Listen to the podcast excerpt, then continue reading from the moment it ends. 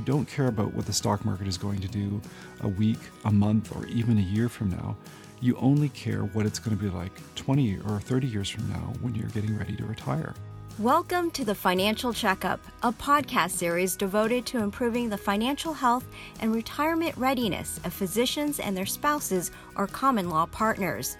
This series is brought to you by the award winning Advantages Retirement Plan from OMA Insurance. I'm Jonathan Weisstub. And I'm Alex Mazer.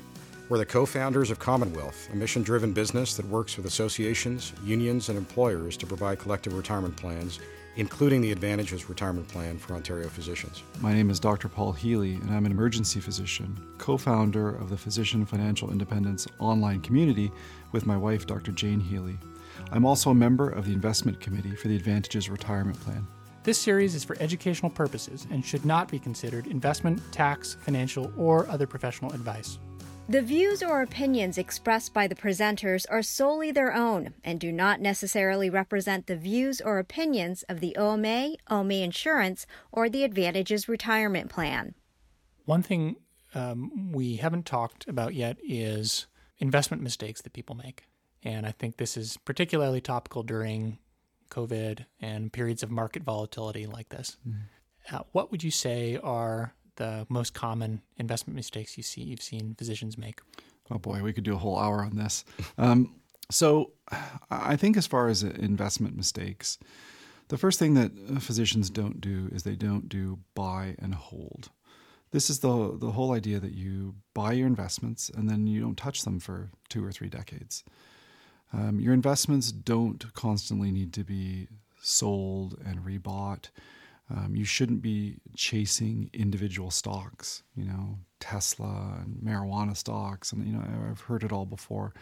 I, I don't think that um, that those are things that really will benefit you in the long term. Um, so, uh, I, I think that not buying and holding, doing active management, you know, buying individual stocks, it's a very high risk thing to do.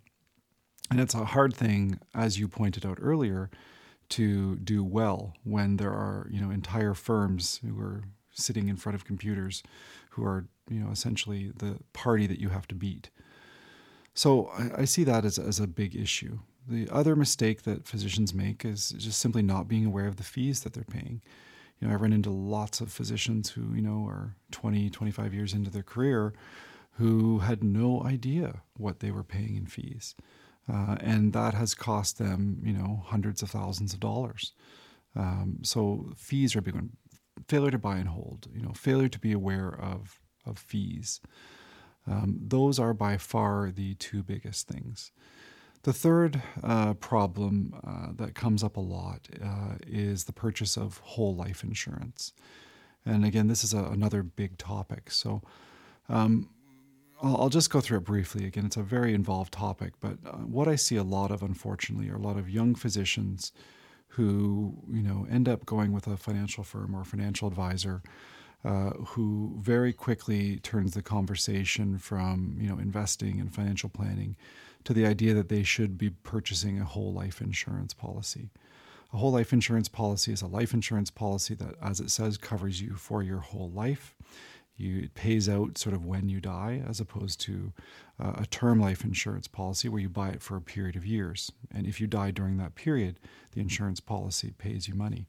If you don't die during that period, well, you've paid them their premiums and you both sort of go your separate ways whole life is being touted by the financial industry as a great way to defer tax, that it's a great investment. Um, and unfortunately, it's not a great investment. Um, it's a it's a very poor investment. If you want to invest, invest. If you want to buy insurance, buy insurance. But I don't necessarily think you need to combine the two. Um, whole life insurance policies are generally fairly expensive. They require you to put a significant amount into premiums, and you commit to doing that for a very long period of time. Um, and the unfortunate part is that most people who buy these whole life insurance policies don't end up keeping them uh, for their whole life, and so they never get the benefit. In fact, 80% of people who buy them allow the policy to lapse. And when that happens, you lose tens of thousands of dollars. So if a financial advisor is selling you a whole life insurance policy, uh, I see that as a big red flag Um, certainly, if you're a younger person, you don't need a whole life insurance policy.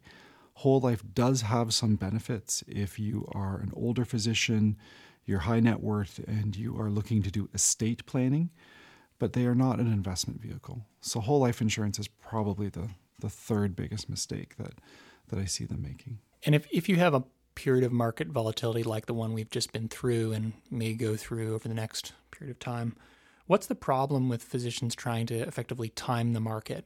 So, you know, say taking their money out when the market appears to be plummeting and putting their money back in when the market appears to be going back up.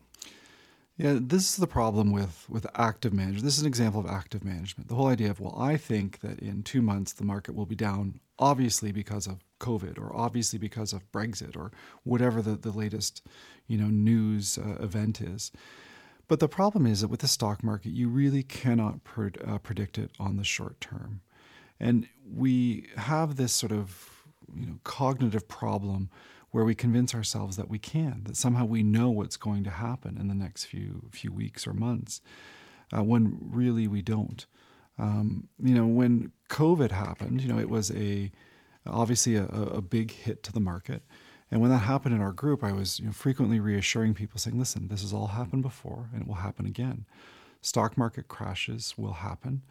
Uh, and the answer is not to go selling your holdings. If you start to sell as soon as the market goes down, then often you are locking in a loss uh, and you will lose money. What we know from the market is in the long term, the market does well. When you hold for a long period of time, if you hold for a 10 year period, you know, the chance of you losing money if you hold money in the market for a 10 year period is extremely small.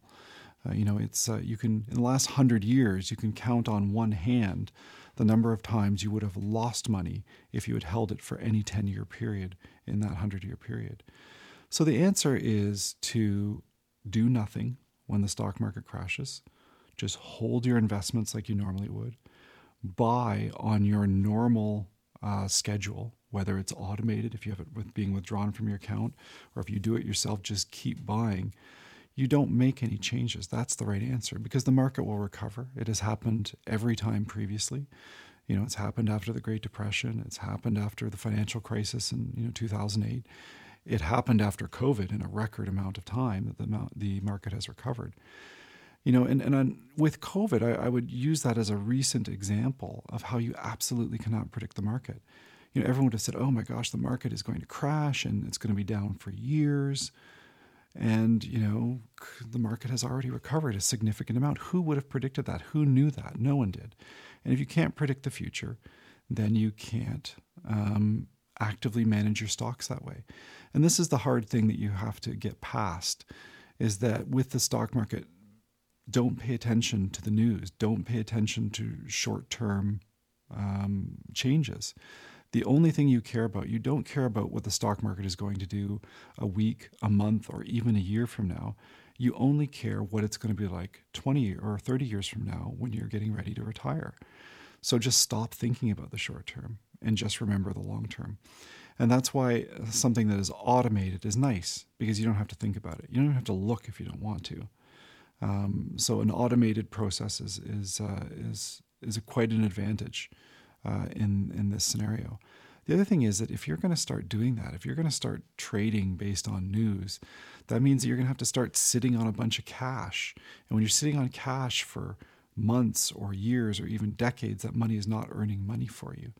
So it's just it's very problematic and something that everyone wants to do and wants to fall into for you know psychological reasons that we don't fully understand but you have to get past that. And you have to see yourself as a long-term buy and hold investor. It's the only thing the evidence supports. The other advantage of something automated is it's very difficult. I mean this can be very emotionally difficult when especially if you're watching the markets all the time to not panic and pull out at the last minute. So if you're not watching it if you have something automated um, that can be helpful and the other thing is that you know, if you look back through history of periods of market crashes and then recoveries, often the recovery can happen very quickly. So there can be a day on which the market gains a significant amount. And if you've taken your money out, you're going to miss that. And you, you saw that kind of in spades in March and April of this year. Um, and so, you know, you can you can uh, a, a, very large percentage of market gains over time happen in short periods of time during during market recoveries, and you want to make sure, to your buy and hold point, that you're in the market during those during those times. And, and one other follow up thing is that, you know, people will often post to our group and saying, "Oh, the markets are going to drop. I'm I'm going to sell," and the thing I say to them is, "Well, you know, sure you're going to sell, but that's half a plan. What's the other half of your plan?" So let's say you sell now, and the market goes up. Are you going to buy back in? Are you going to wait for it to fall again? Well, what if the market drops 10%? Are you buying when it's 10%? And then are you going to ride it down to 30%? Or are you going to buy, you know, there's all of these variables that you have to work out. This whole idea that, well, I'm going to just sell, which is people's initial reaction, uh, it's not a plan, it's half a plan. And so, you know, you're moving into a very complicated area that you are going to be unable to manage if you're going to start actively managing during every crisis um, you are going to be outmatched and you are going to lose. Whereas if you can be patient, if you you know can look at the long term, um, you will do extremely well. Thanks for listening to the Financial Checkup. If you're a Canadian physician, join the Physician Financial Independence Group on Facebook to learn more about saving and investing. For physicians in Ontario, check out the Advantages Retirement Plan at omainsurance.com/retire.